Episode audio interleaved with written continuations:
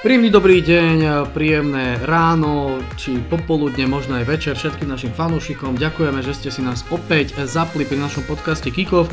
Tentokrát sa pri trošku ležernejšom štýle hlásenia a e, komentovania e, pozrieme na vlastne reprezentačnú prestávku na to, ako sa v Európe hrali zápasy, či už Ligy národov, alebo kvalifikácie na Euro, prípadne aj priateľské zápasy, pretože sa chceme pozrieť aj na to, aké výkony podala slovenská reprezentácia a tam práve priateľ, ako sa nevyhneme. No a zároveň by sme sa v závere pozreli na to, e, teda aká je aktuálna situácia v rámci tých síl a postavení týmu a čo nás prípadne čaká, čo sme už aj s Michalom skôr naznačovali, ale to pripomeniem ako malé prekvapenie až na záver. Takže toľko teda dnes v tomto období, kedy nás e, vonku sužujú poriadne horúčavy, poriadne nás teda prišlo privítať a leto všetkých. E, sme tu dnes e, naozaj dobre vybavení nejakým tým krásnym vychladeným mokom e, za mikrofónom a pred našimi notebookmi a pevne veríme, že si to taktiež nejakej tej pohodičkovej atmosfére spolu s nami užijete. Snad nás tak nebudú trápiť horúčavy až tak veľmi a snad nám nedojdu slova a nevysychne nám v ústach No a čo nás dneska čaká teda, to už si povedal, bude to také skutočne reprezentačne zamerané eh, vydanie toho klasického kickofu a poďme asi na to rovno. Máme toho predsa len pomerne dosť, tak aby sme to stihli v pohodovom čase a nikoho eh, už potom ani nenudili. Poďme najskôr na vyvrcholenie Ligy národov. Liga národov, nový formát, ktorý zažil vlastne minulý týždeň, to znamená na začiatku eh, júna svoj vrchol v tom, že sa stretli 4 najlepšie týmy. A myslím si, že to bolo veľmi zaujímavé. Možno to nebolo až také gólové, ako si niektorí prijali, aspoň tie úvodné zápasy, ale respektíve tie zápasy o umiestnenie, ale tie semifinálové tie ponúkli zaujímavú zápletku. Začalo to v podstate vystúpením Portugalska so Švajčiarskom. Tam ja som priznám sa, dúfal, že Švajčiari ukážu, ako majú prepracovanú obranu, aký to vie byť čierny kôň vždy na veľkých turnajoch a že by mohli Portugalsko, ktoré, ja to stále hovorím, sa podľa mňa stále viac menej spolieha na Ronalda a jeho góly zaskočiť. No a ako to nakoniec aj dopadlo, Portugalsko síce vyhralo, ale práve Ronaldo strelil hetrik vlastne v závere za dve posledné minúty dal dva góly keď už to vyzeralo, že Švajčiari to dotiahnu aspoň do predlženia, ale inak si myslím, že Švajčiari si hambu neurobili. Bohužiaľ to teda na postup do finále nestačilo.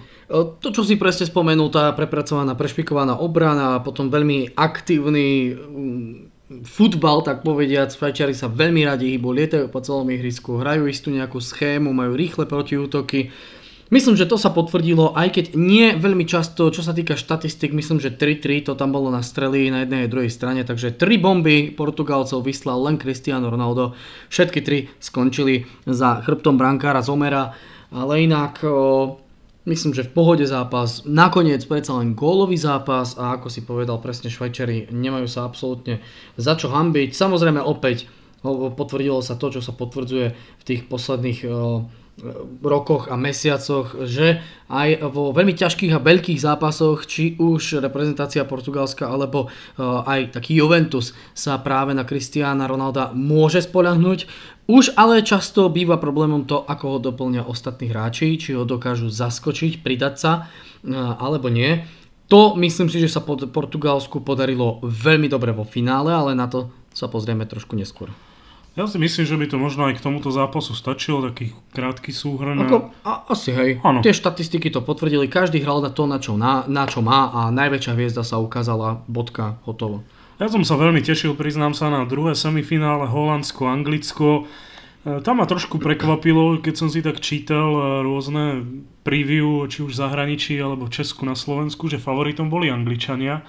A niekoho by to možno prekvapiť až tak nemuselo, niekto si povie, však Angličania majú dobrú generáciu a tak ďalej. No podľa kurzov na Anglicko bol nižší kurz. Tak, Áno, ale, ale, ale, ale čítal som skutočne aj textové vyjadrenia, tak ma to trošku zaskočilo. Ja som teda viac veril Holandianom a nakoniec to aj Holandiania dokázali. E, opäť e, veľký hrdina zápasov nielen Ajaxu, ale aj holandská Matisse de Ligt.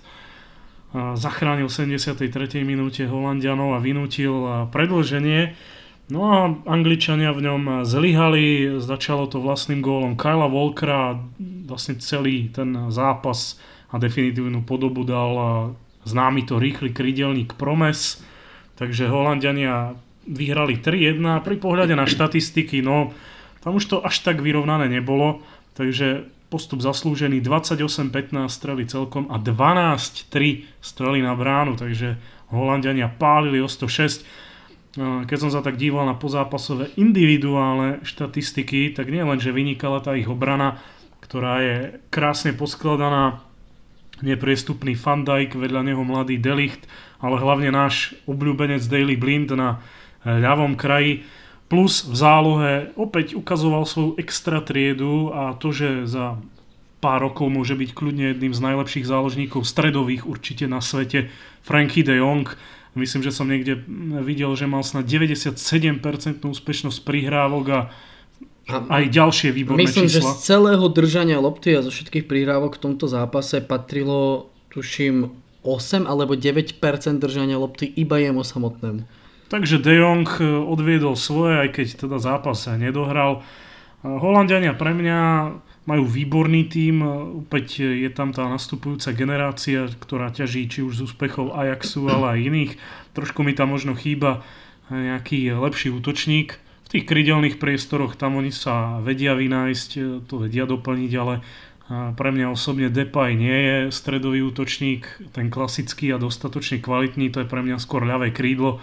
A keď som tak pozeral, tak kanonier PSV Luke de Jong tiež nie je zas útočník svetovej extra triedy, ale inak si myslím, že holandský výber ukázal, že môže byť e, veľkým tímom pre ďalšie veľké turnaje. Tak ako napríklad, je to trošku možno prihra, prehnaný príklad, ale predsa myslím si, že v istých rokoch je úspešný. Holandsko tak trošku mi pripomína nejaký ten výber, ak bol zranený útočník, tak proste výber Slovenska vpredu postavený na nízkych, rýchlych hráčoch, bol tam e, samozrejme e, Robomák, e, všetko to zabezpečoval loptami dopredu Hamšik, sem tam keď ešte ďalší naskočili, proste keď ešte hrával samozrejme Stoch na druhom krídle, taktiež nižší, rýchlejší futbalista alebo Vladovajs. No a to Holandsko to mi príde tiež taký, taký tým proste postavený, ak nemajú na ihrisku typického útočníka, proste sa snažia využiť to rýchlosť a drzosť v útoku, Depay vo Francúzsku pre mňa osobne, to sme už tuším aj spomínali, neuveriteľne dospel. Proste on to, čo dokáže e, predvádzať a ako smerom dopredu dokáže e, tiahnuť pri svojom pôsobení Lyon, je naozaj až takmer neuveriteľné a myslím si, že to, že sa už spája opäť s nejakým tým návratom do iného veľkú klubu, že by sa mohol, aj keď určite nepravdepodobne, nepravdepodobne ale predsa možno niekto spomína, že opäť vráti do Manchesteru, potom, že by mohol ísť možno aj niekam do nejakej tej Chelsea, Newcastle, kto vie. Ja si myslím, že ak by tieto týmy toto urobili, že by ho kúpili, tak by to asi neuľutovali. Holandiania majú na čom stavať, Anglicko Albion si ani nepípol, opäť raz e, kľúčová tesná fáza, vo ktorej sa už rozhoduje o medailách, o úspechoch, o veľkých prémiách a o tom, kto sa zapíše do historických knížek a kto nie. A bohužiaľ Angličania pred e, opäť bránami v finále stroskotali, ale opäť sa potvrdzuje to, čo bolo naznačené už na Eure trošku, ešte pred vypadnutím s Islandom, ale hlavne na posledných majstrovstvách sveta Ďalšia, podobne ako u Holandianov, veľmi dobrá generácia, doplnená veľmi šikovnými mladými hráčmi. Riešili sme toto pri mladých futbalistoch z Anglicka. Niekoľko ročníkov v posledných dvoch rokoch za sebou získalo tituly majstrov svetov. Naozaj Albion do budúcna má na čom stavať a prehrať semifinále tej playoff Ligy národov zase nie je až také strašné, aj keď aspoň na štatistiky to minimálne mohlo byť lepšie. Mohlo to byť lepšie, nakoniec ešte, aby som to nejak ukončil, tak rozhodli hlavne individuálne chyby, pretože práve po nich a veľmi hrubých chybách Angličania inkasovali hlavne tie dva no, góly v presne, presne tak, presne tak. To, všeobecne, aspoň mám pocit, tak ste to aj riešili s našimi Aha. kolegami, bývalými v čete. Ja som ten zápas videl len tak by do očko. A, um, tam naozaj som aj z tých highlightov takto mal pocit, že to bol večer krásnych kiksov a darovaných gólikov. No a ešte som chcel povedať, že vlastne Angličania tým nenadviazali na víťazstvo zhruba niečo viac než rok a štvrť, kedy vyhrali práve v Holandsku zápas 1-0. To bolo vtedy v rámci priateľského zápasu, ale aj vtedy sa hrali vlastne v totožných takmer zostavách. Takže toľko semifinále, no a potom samozrejme nasledovalo teda aj zápas o tretie miesto, tam teda Švajčiarsko-Anglicko. Švajčiarov tam zachraňoval fenomenálny Jan Zomer, ten čo tam pochytal to, to bol heroický výkon, aj pri tých štatistikách sa to ukazuje. 15-11 strely celkom, ale 6-2 strely na bránu. Nebola to až e, taká kanonáda smerujúca na bránku tohto uh, brankára pôsobiace už niekoľko sezón v Borussii Mönchengladbach. Ale na druhú stranu Švajčiari oproti tomu stretnutiu s Portugalskom sa mi zdali byť slabší. Možno ako by si povedali, že tento zápas už pre nich nemá tú cenu, že predsa len keby hrali finále, tak je to niečo iné. No ale nakoniec opäť e, sa nerozhodlo v riadnej hracej dobe, tentokrát opäť Angličania po druhýkrát hrali predlženie a tentokrát už sa išlo do penaltového rozstrelu, nakoniec 6 sérií, no a v tej záverečnej jediný hráč, ktorý nedal, bol Josip Drmič, futbalista známy z Bundesligy. A naopak Erik Dyer, v šestej sérii nezaváhal a vďaka tomu Angličania získali aspoň takéto symbolické bronzové miesto. Švajčiari možno boli trošku sklamaní a smutní, ale ja si nemyslím až tak, že možno by sa im nechcelo. Ja osobne si myslím, že Švajčiarsku, Portugalsko možno aj lepšie herne vyhovovalo. Angličania majú predsa len iný prístup k futbalu, inak hrajú. Je to tým eh, veľmi často aj postavený na silovo, eh, v silových výkonoch a silových futbalistoch. Eh, defenzíve často dominuje vysoká postava, stačí sa pozrieť na Harryho Maguirea, no a potom rýchle krydla Sterling, Lingard, no a vpredu rozbíjač Harry Kane, proste to, to také tradičné, zaužívané, vysoká obrana, nizučké krídla a potom jeden vysoký rozbíjač, útočník, čo Angličania ale e, až tak nemali k dispozícii v prvom zápase, to im teda vyšlo v tom druhom. No a na druhej strane Švajčari tí sa snažia o niečo podobné, tak podobne tak, tým, takýmto spôsobom proste e, stáviať tú hru, len e, ako to mám proste povedať, e, ten anglický štýl je proste predsa len o niečo tvrdší ako ten švajčiarsky. A ja sa nechcem opakovať, ale je to názor, ktorý u Švajčiarov zastávam už dlhé roky, myslím si, že možno už od Eura 2004-2008 Švajčiarom stejne ako Holandianom chýba elitný útočník. Síce vsádzajú všetko na Seferoviča, ktorý v Benfike hráva veľmi solidne, ale čo ja si mám Seferoviča, Seferoviča zafixovaného v hlave ešte z dôb, kedy hrával Bundesligu, to je útočník s povesťou spaľovača 100% šancí.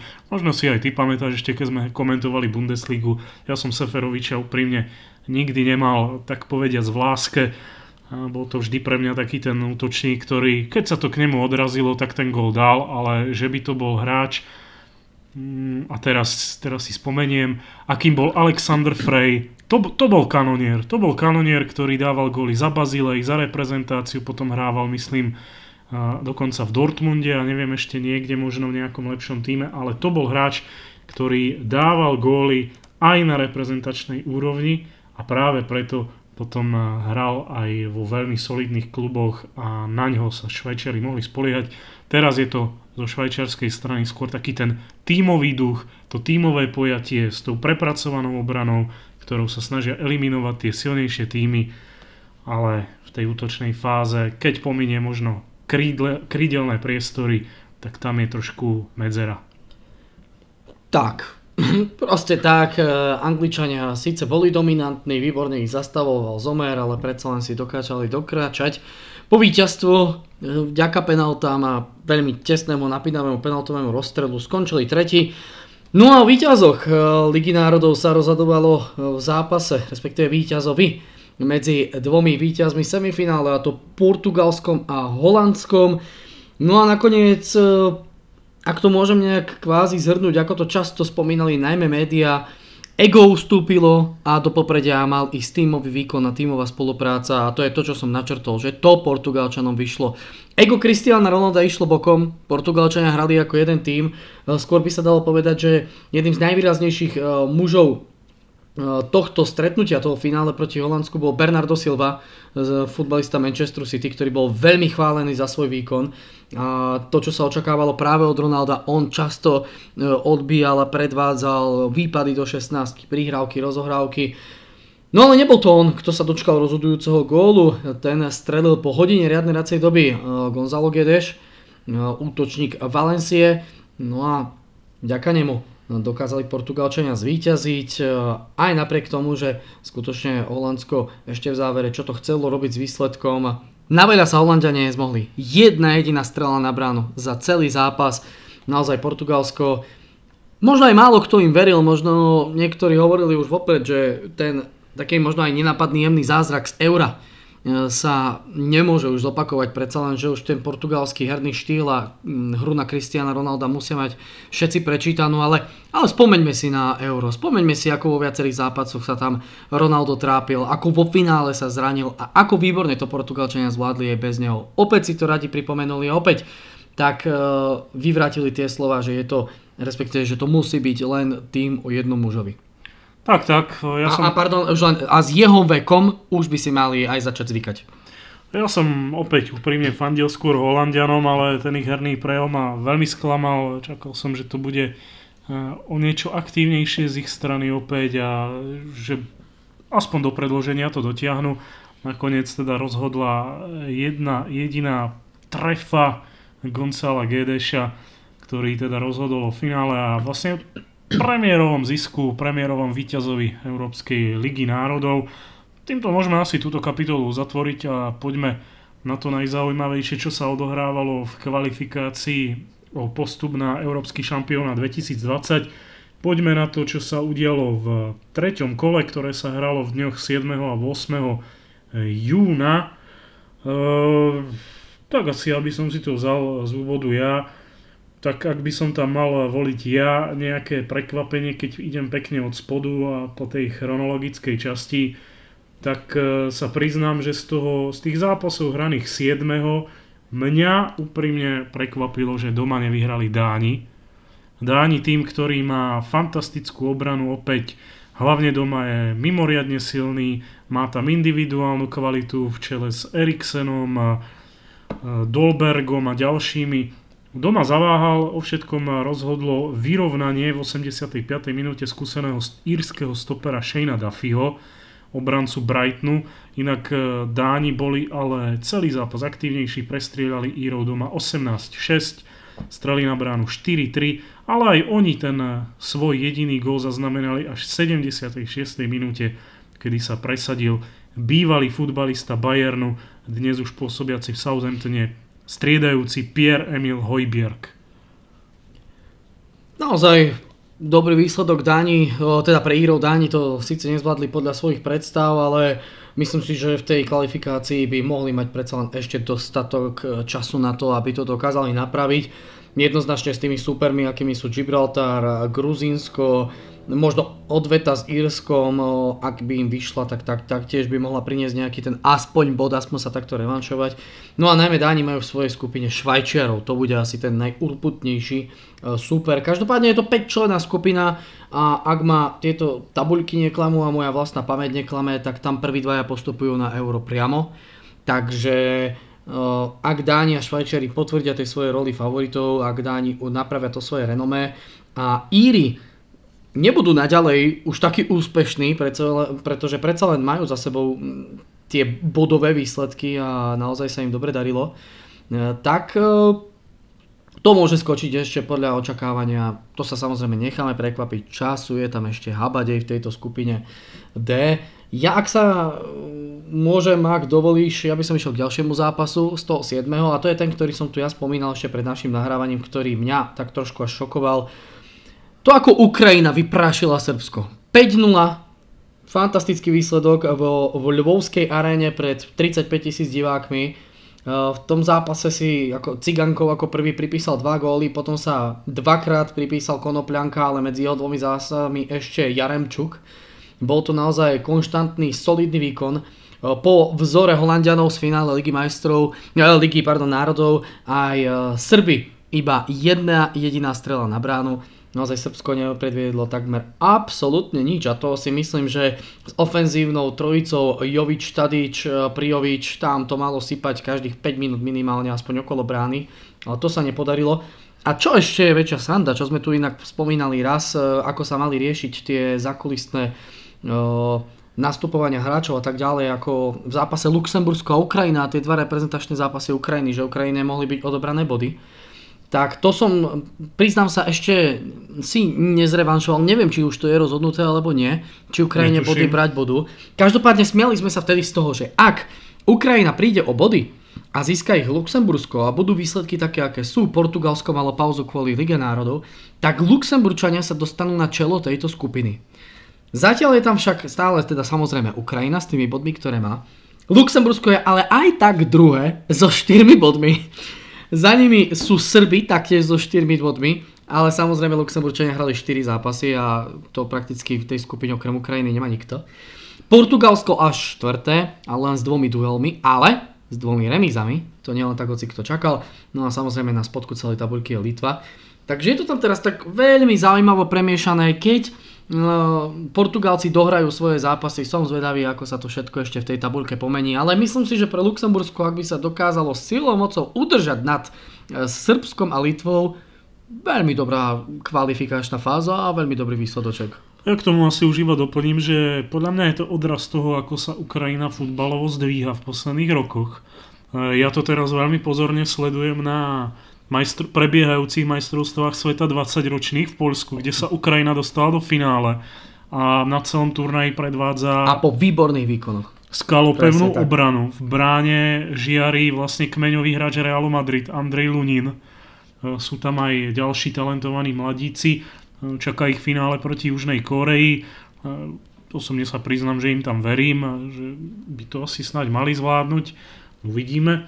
E, toľko asi k tomu prvému e, dňu 7. No, júna. Ja by som už, už len jeden jediný zápas. No. Črtal sa obrovský šok, nakoniec vďaka Patrikovi Šikovi to zvládli. Česko otočil zápas a vyhral doma s Bulharskom 2-1, pričom inkasovali Česi už v tretej minúte v zápase, ktorý sa hral na Sparte na letnej, ale ako som hovoril, Patrik Šik to dokázal otočiť a česká reprezentácia má tak po troch zápasoch 6 bodov. No, ja som ten zápas videl a tam sa to, tam Česko nezvládlo iba ten vstup do zápasu, potom už ešte Bulhári mohli byť radi, že uhrali iba taký e, tesný výsledok, aj keď v ich neprospech.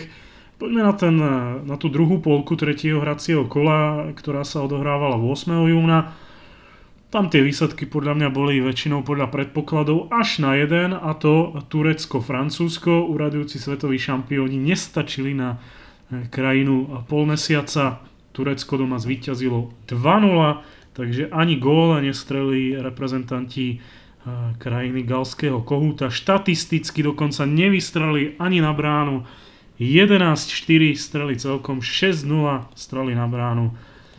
Ale, a to som vlastne chcel povedať, eh, Turecko v tej tabulke je druhé, má totožný počet bodov, iba horšie skóre než Francúzi. 9 bodov tam ale po 4 eh, hracích dňoch alebo v štyroch zápasoch má aj Island, takže tri týmy, ktoré majú rovnaký počet bodov, plus ešte o tri menej tam má Albánsko.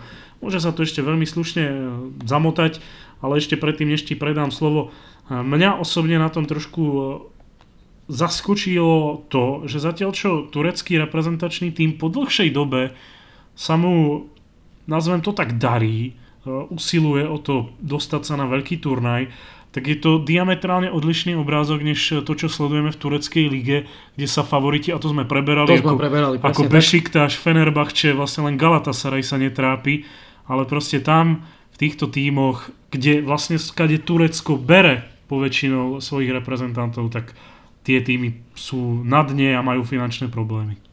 Tak to áno, na druhej strane tie týmy, ktorí sa darí, tie môžu poskytovať nejakých tých náhradných reprezentantov, náhradnú dobrú náladičku do kádra, do tých e, kvalifikačných zápasov. Každopádne Turci minimálne takticky zvládli tento zápas naozaj výborne, dokázali sa bodovo dotiahnuť v tabulke, ako si hovoril na Island. Už pred kvalifikáciou sme o tom hovorili, ja som to taktiež tvrdil. Skupina Francúzsko, Turecko, Island, Albánsko, Moldavci vedia byť nebezpeční doma občas, a samozrejme posledná Andora. Tá prvá štvorica, to sú týmy, ktoré aj sa to potvrdzuje po štyroch hracích dňoch, sa budú naťahovať, naťahujú sa. Pre mňa to osobne bola jedna z tých, ako sa hovorí, skupín smrti, respektíve tá veľmi, veľmi náročná skupina. A v tom úvode kvalifikácie sa to jednoznačne potvrdzuje. No a zároveň, spomínal si to, že Turecko a Island majú rovnaký počet bodov. Myslím si, že za zmienku stojí aj to, že vlastne po druhýkrát v rade v dôležitej kvalifikácii sa tieto týmy stretávajú, pretože mm, Turecko aj Island boli spoločne aj napríklad s Českou republikou v poslednej kvalifikácii na majstrovstva sveta v Rusku. Island zvládol obidva vzájomné zápasy, vyhral doma tuším 2-0 a vonku 3-2 po prestrelke. No a teraz v tejto skupine už po tom stretnutí medzi Tureckom a Francúzskom sa odohral jeden zápas medzi práve Islandom a Tureckom. A urobme to také akože napínavé. Pozrieme sa na to pri ďalšom hracom dni. Ja by som prešiel k ďalšiemu zápasu toho 8. júna. A ak si spomínaš, riešili sme tu škótsky futbal, už som tu pavizoval, píšem o tom aj blog, napísal som zatiaľ jednu časť, už je skoro hotová aj druhá, kde som rozoberal problémy reprezentácie. Škótska repre vymenila trénera, Sľubovali si od toho aj trošku hernej výmeny a obmeny, aj kvalitnejší káder, aj lepšiu prípravu, aj lepší prístup hráčov a tak ďalej a tak ďalej. No a najmä Škóti chceli domať jednoznačne zdobať Cyprus. Podarilo sa im to, ale jednoznačne určite nie.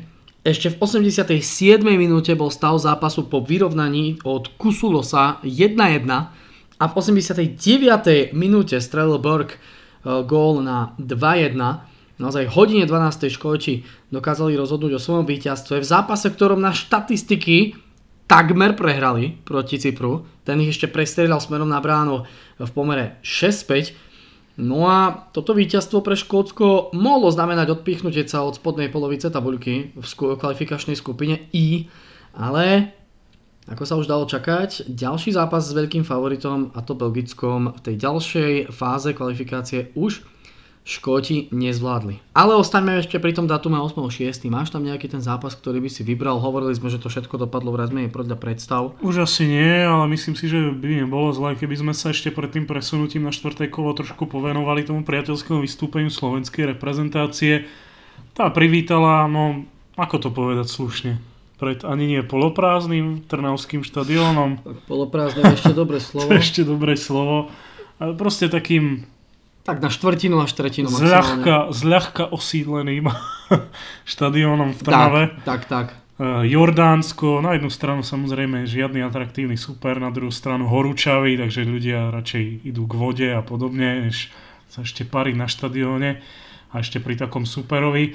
No, to vystúpenie slovenská reprezentácia zvládla, zvíťazila 5-1 presvedčivým spôsobom, ale ani to víťazstvo aspoň z počiatku sa nerodilo úplne ľahko. Pavel Hapal tam dal šancu viacerým hráčom, ktorí inak e, nefigurujú v tom základnom, e, v základnom úzkom kruhu jeho vyvolených a tak sa mohli ukázať. No ale nakoniec to dopadlo teda veľmi pekne. Hlavne Slovensko sa potrebovalo výťazne naladiť na ten kvalifikačný zápas a to vyšlo. Presne tak, vyšlo to... No, čo sa týka tej atraktívnosti supera, určite Jordánci nie sú až takým atraktívnym superom ako, dajme tomu nejaké to Japonsko, alebo možno ako by bol Irán a tak ďalej.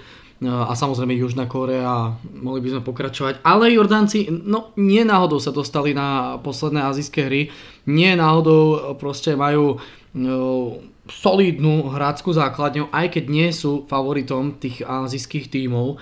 Predsa len v prvom polčase, kým im sily stačili, ukázali, že futbal proste hrať vedia. Problém je aj v tom, že posledné týždne patria v Jordánsku Ramadánu, patria tomu, že týmy proste cez deň netrenujú absolútne vôbec, trénuje sa no, buď pri západe slnka alebo až v noci, keď hráči proste môžu piť a jesť cez deň väčšinou len vyspávajú a vylihujú, pretože kým je slnko vonku, tak e, proste jesť nesmú a myslím, že ani piť vodu. Takže aj preto vyšlo najavo to, že im predsa len sily nakoniec už nestačili, čo slovenská reprezentácia využila, ale samozrejme nie len to, predsa len sa tam vystriedalo, prišlo tam na ihrisko 5 či 6 nových hráčov, už tesne po polčase kvalita hry ožila, zlepšila sa, takže naozaj bola len otázka času, kedy sa slovenský tým naštartuje. Haraslin, Chrien, Chrien Greguš z penalty, Samomráz a Mihalik, to sú strelci slovenského týmu. Za Jordánsko otváral skoro v 40. minúte Altamari. No a Slovenská repre tento priateľský zápas e, vyhrala, no a 5 gólov samozrejme bolo, bolo veľmi, veľmi dobrým e, nejakým tým motivátorom pred zápasom kvalifikácie Eura a tým by som už premostil na to štvrté hracie kolo. Poďme na to, to sa hralo v dňoch 10. a 11. tak poďme opäť skúsiť vypichnúť nejaké to zaujímavé stretnutie z tej eh, prvej polky. Eh, keď sa na to tak v rýchlosti dívam, no, tak si myslím, že... Za mňa, prepač, môžem ti do toho skočiť, alebo ja už mám vybrané. Mm-hmm. Za mňa osobne je Bulharsko a Kosovo. Áno, teraz na to pozerám. Divoká prestrelka 2-3. Eh, Kosovčania zvládli zápas vonku, dokázali v Bulharsku zvíťaziť, vďaka tomu majú na konte 5 bodov po troch zápasoch, dve remízy a jedno víťazstvo, takže bez prehry. Je to v skupine A spoločne s Anglickom, Českom a Čiernou horou. E, skupina, ktorá taktiež je veľmi, veľmi náročná podľa mňa vyrovnaná. Opäť tam platí to, že prví dvaja by mali mať zaručený priamy postup na finálový turnaj. Vlastne ani neviem, či to tak je vo všetkých skupinách Eura, už som z toho niekedy taký zmetený, že až. Ale vlastne áno. Malo by to byť tak. A tie, áno, malo by, to, malo by to byť tak z každej skupiny dvaja a potom ešte doplňa výťazí v tých jednotlivých kategóriách o, Ligy národov. Presne tak. Takže nie je to nič výnimočné, každopádne o druhé miesto minimálne s Anglickom sa určite bude bojovať ešte veľmi, veľmi tesne. Kosovo viedlo po gole Rašicu po 4 hodinke 1-0, Popov a Dimitrov otočili skóre na 2-1, no a nakoniec uh, Muriči a Rašany v 93. minúte druhý spomínaný otočil stav zápasu. Štadión Levský Sofia ostal dokonca akoby až nemý. Domáci fanúšikovia nevedeli tomu, čo sa nakoniec stalo. Ale čo sa týka štatistik, tak sa niečo diviť. Strely celkovo 5-20. Kosovčania prepálili neuveriteľne svojho súpera. Strely na bránu, ale vyrovnanejšie už 3-5. Hostia boli predsa len podstate dominatejší. No a Kosovo sa tak už e, tešilo zo zápasu e, bez prehry niekoľkýkrát v rade a myslím si, že ak dobre počítam, je to 14 zápasov v rade, kedy Kosovčania nakoniec e, neprehrali.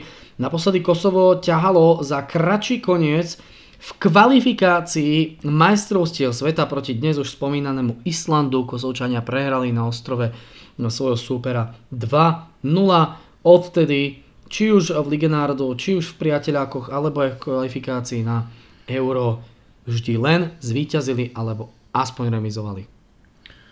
Ja asi k tomu doplním ešte takú perličku, ktorú sme možno aj spomenuli v tej úvodnej časti. Kosovo to malo e, veľmi krušné, pretože pred týmto zápasom v tom treťom kole hralo vypeté derby proti Čiernej hore a tam sa udiala tá veľmi prepieraná kauza kedy srbský tréner Čiernej hory z politických dôvodov odmietol viesť svoj tím a tak ho vedenie odvolalo okamžitou, s okamžitou platnosťou. Takže najskôr Kosovčania v tomto politicky zviazanom zápase uhrali remízu a potom ako ty si teda aktuálne zhrnul, zvíťazili na bulharskej pôde. Takže Bulhári vlastne z dvoch zápasov dve prehry. A ja keď som sa tak díval, tak asi u týchto výsledkov by som sa nepozastavoval žiadne také vyloženie prekvapenie sa tam e, pre mňa e, neudialo, možno by som akurát tak e, povedal, to som tiež registroval veľmi pekne v tejto kvalifikácii, v kvalifikácii a v týchto dvoch zápasoch sa za Poliakov uviedol na reprezentačnej úrovni Piatek a veľmi ho Robert Levandovský, ktorý si pochváľoval, že konečne to nie je iba na ňom a že, že mu popravde ten e, systém založený na dvoch útočníkoch aj vyhovuje, že je to zmena oproti Bayernu.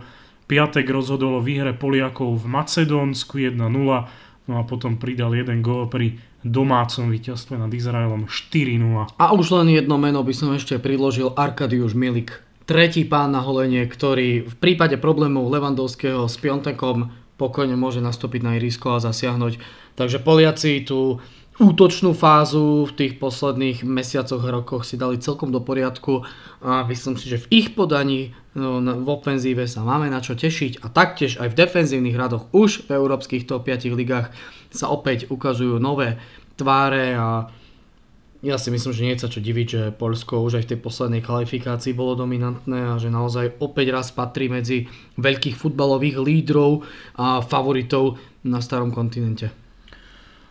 Z toho ďalšieho, čo sa odohralo už 11.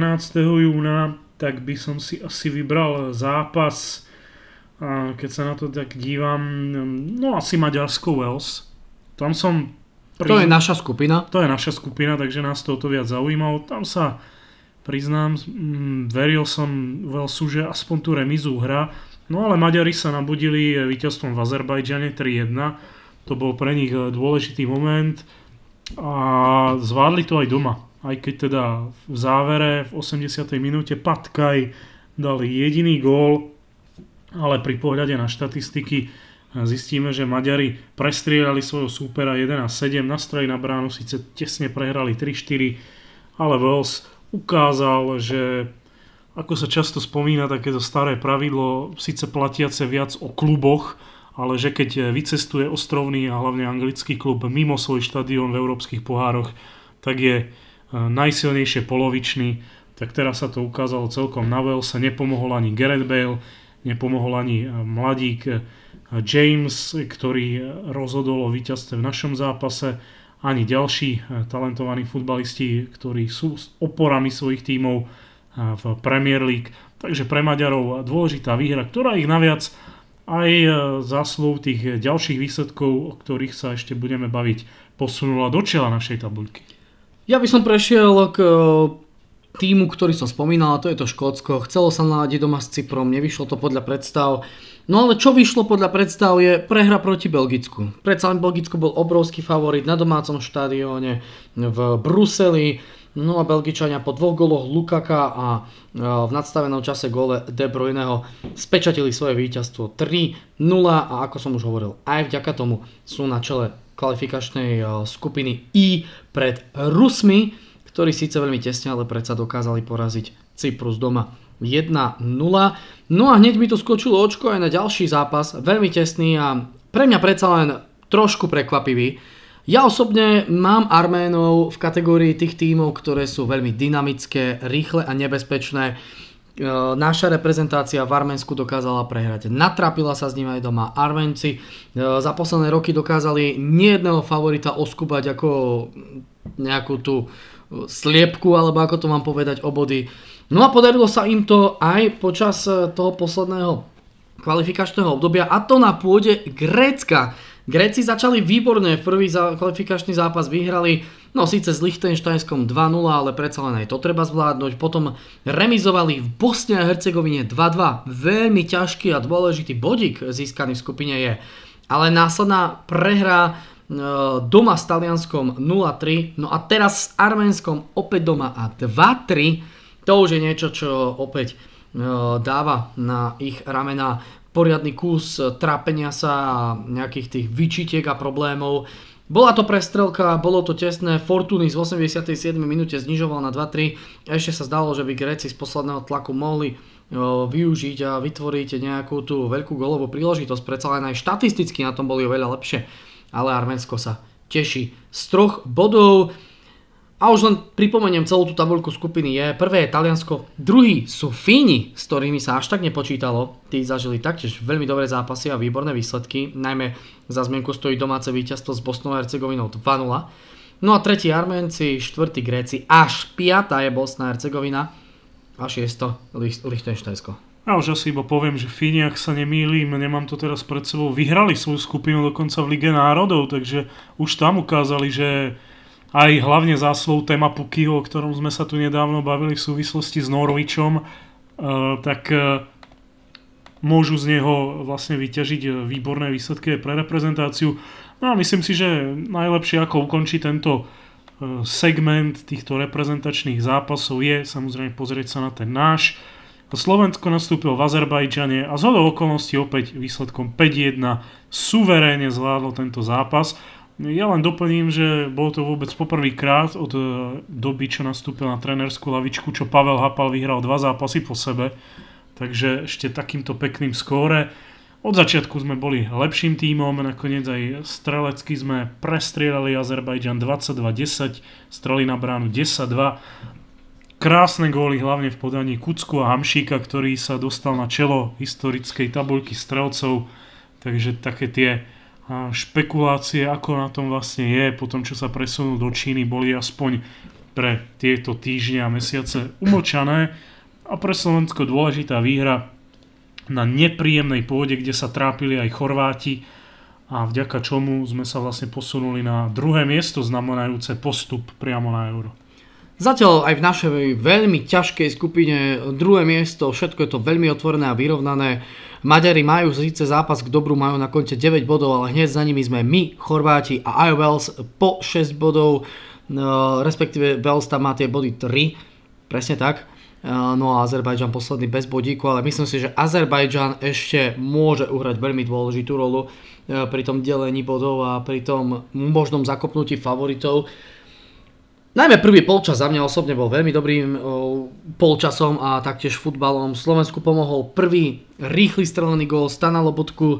Azerbajdžan e, do pol hodinky zápasu, až kým neskoroval Šejdajev, v podstate trikrát bol na našej polovici a trikrát z toho bola veľká šanca, respektíve veľmi nebezpečný útok na našu 16. Slovenskí futbalisti si museli dávať pozor. E, za zmienku stojí samozrejme aj to, že práve Shadajevov gol bol veľmi rýchlou odpoveďou na gol Kucku a krásny gol. A ešte lepšie je to, že práve Marek Hamšik o minútku neskôr navýšil na 3-1. Naozaj slovenskej reprezentácii vyšlo uh, rýchle otvorenie skóre, rýchla odpoveď na domáci gol, byť dominantný v hre, aj napriek tomu, že Azerbajdžan bol rýchly v útokoch, dať si na to v zadných radoch pozor, inkasovať len raz. No a ako si hovoril, po prvýkrát prehápala na lavičke slovenskej repre dva zápasy s dvomi víťazstvami a pri skóre 10-2. OK, superi boli ako, ako boli, ale predsa len ako hovorím, aj s Jordánskom treba streliť ten gól, ktorý ťa nakopne, aj s Azerbajdžanom treba otvoriť skóre, ktoré ťa nakopne, lebo ako si hovoril, Chorváti majú čo o tom povedať. Takže skutočne treba vedieť, ako zapnúť, treba mať aj kúsok šťastia, no a pevne verme, že v ďalšom priebehu tejto kvalifikácie to šťastíčko na slovenskej strane no, aj ostane a že v tých ďalších dueloch sa predsa len budeme mať na čo tešiť. Ja ak sa nemýlim, tak e, vlastne ten e, najbližší reprezentačný cyklus by mal prebehnúť až v septembri. Je to tak, e, slovenskí futbalisti privítajú v Trnave Chorvátsko, bude sa to hrať 6. septembra, no a potom o 3 dní neskôr 9. septembra obrovské stredoeurópske derby, možno až jemne nenávistné niekedy. Slováci budú hrať proti Maďarom v Budapešti. Myslím si, že ten nový štadión Puškašov ešte asi nebude hotový, malo by sa to hrať pravdepodobne asi na štadióne Ferencvárošu, takže to bude určite zaujímavé. No a čo je jasné taktiež aj ten reprezentačný cyklus, ktorý nás čaká v oktobri a to je ten, že Slovensko privíta Wales taktiež v Trnave. Myslím, že tým, týmto by sme to mohli uzatvoriť a pomaličky sa presunúť do tej poslednej kategórie, poslednej témy, ktorú máme pre dnešné vydanie klasického kickofu pripravené. To je také ľahké preview veľkého turnaja, ktorý sa nám začína už tento víkend, to znamená e, vlastne od 15. júna až do začiatku, myslím do toho prvého týždňa v júli No podľa našich dátumov a tej časovej hranice, keďže tam je veľký časový posun, tak finále sa myslím hrá 7. 7. 7. Mm-hmm. Takže už vlastne v ranných hodinách v sobotu o pol tretej má výkop Copa America, ktorá sa koná v Brazílii v zemi, ktorá je futbalu tak krásne oddaná a zo do okolností presne po 100 rokoch od úvodného triumfu v roku 1919 Brazílčania opäť v domácom prostredí hostia tento turnaj. Prekvapivé možno, a nie každý to vie, že pôvodne sa tento turnaj mal konať v Čile, ale Čile si s Brazíliou niekoľko rokov dozadu vymenilo to poriadateľstvo, keďže zhruba v období 2013 Brazília mala aj konfederačný pohár, Takže aj s týmto súviselo. No ale aby sme sa dostali k tej pointe, Brazília s Bolíviou to všetko vykopnú. Michal o tom bude mať čo povedať, keďže tento zápas aj bude komentovať. A Brazílčania ako inak než v domácom prostredí budú patriť k hlavným favoritom. Ale ak si máme hneď čo to povedať eh, ku Kanárikom, bude im chýbať veľká hviezda, na ktorú je uprená najväčšia pozornosť Neymar. Neymar hrať nebude. Ja keď som to počul, tak som sa skôr potešil. Naozaj je to hráč svetových kvalít, jeden z najlepších na svete, áno, určite aj marketingová megastar a tak ďalej a tak ďalej, ale mne osobne tam veľmi nechýba.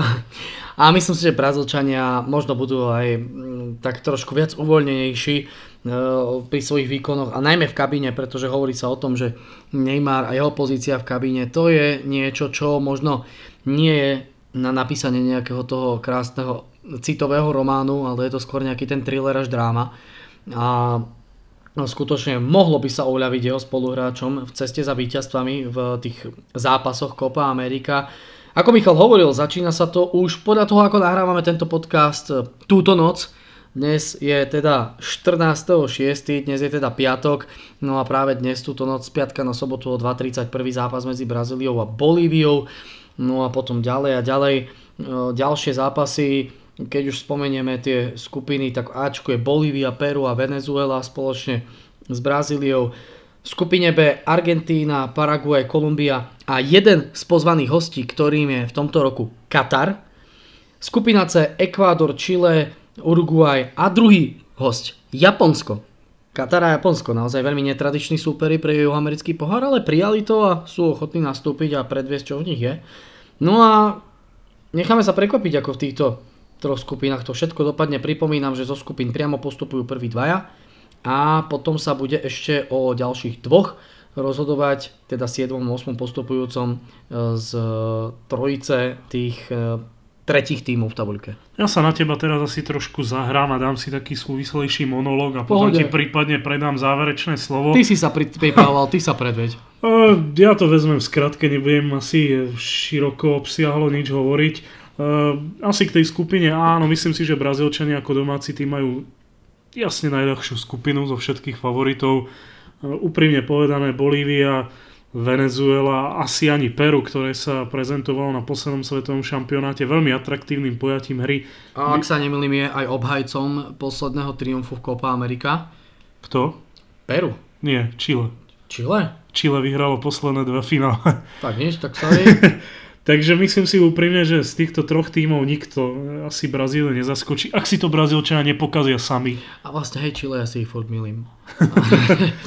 Takže ak sa Brazília neporazí sama, tak by tú skupinu mala aj bez Neymara zvládnuť.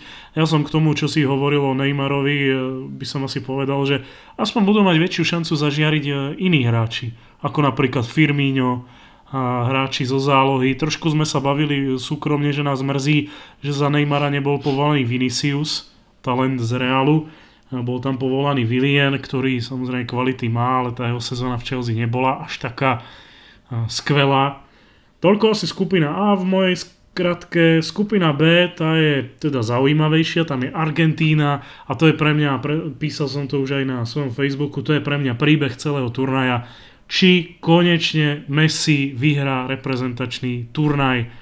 Messi a Argentína posledné dva turnaje Copa America, dvakrát vo finále, dvakrát prehrali na penalty, respektíve dvakrát prehrali vo finále s Chile, takže to je vyslovene prekliatie, naposledy to Messi aj oplakal.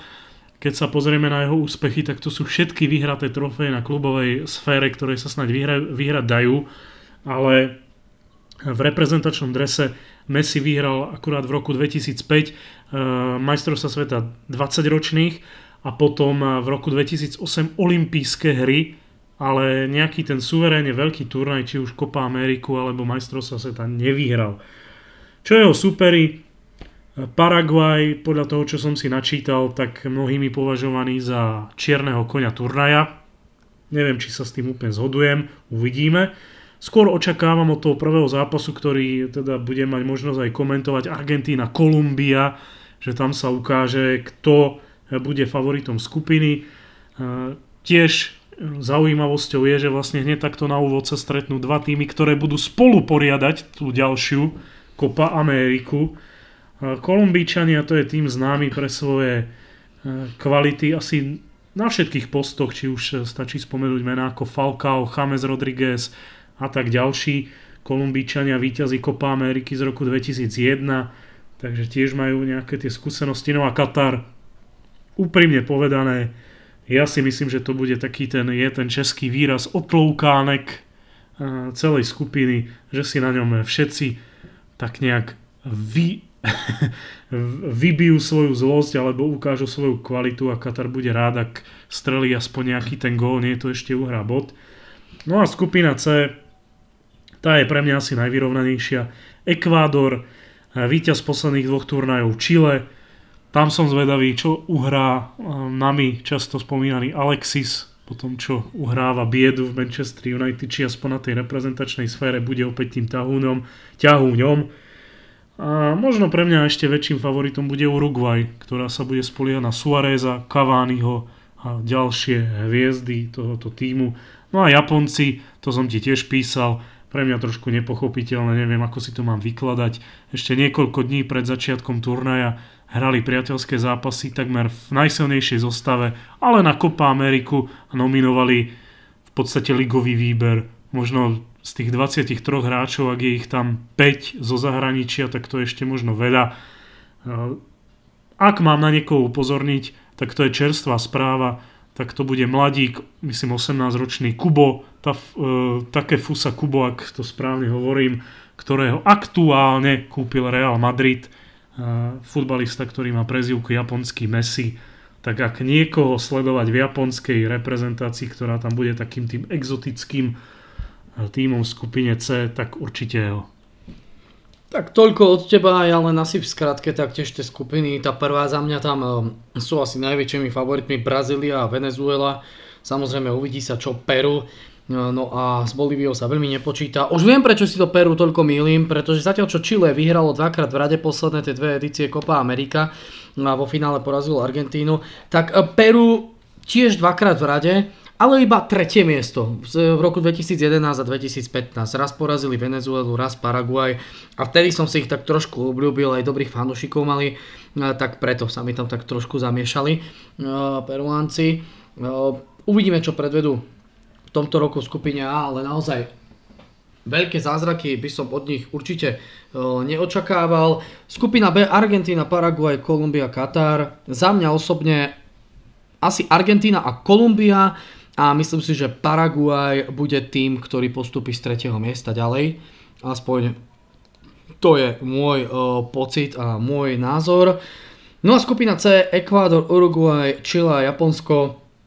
Myslím si, že Uruguay by nemal e, chýbať v prvej postupovej dvojici a na ďalšie miesta asi Ekvádor a Chile, to bude ten najtesnejší súboj, no a Japonci tí tú skupinu podľa mňa môžu aj vyhrať a môžu skončiť aj úplne posledný. Tam naozaj ťažko povedať, čo očakávať od tohto japonského výberu. Opäť raz bude to tým, ktorý myslím si ja osobne, ak sa nemýlim, by mal mať skôr nižší výškový priemer, ale zas e, hovorí sa často o Japonsku a korejských futbalistoch, že to sú hráči, ktorí majú dva páry pľúc.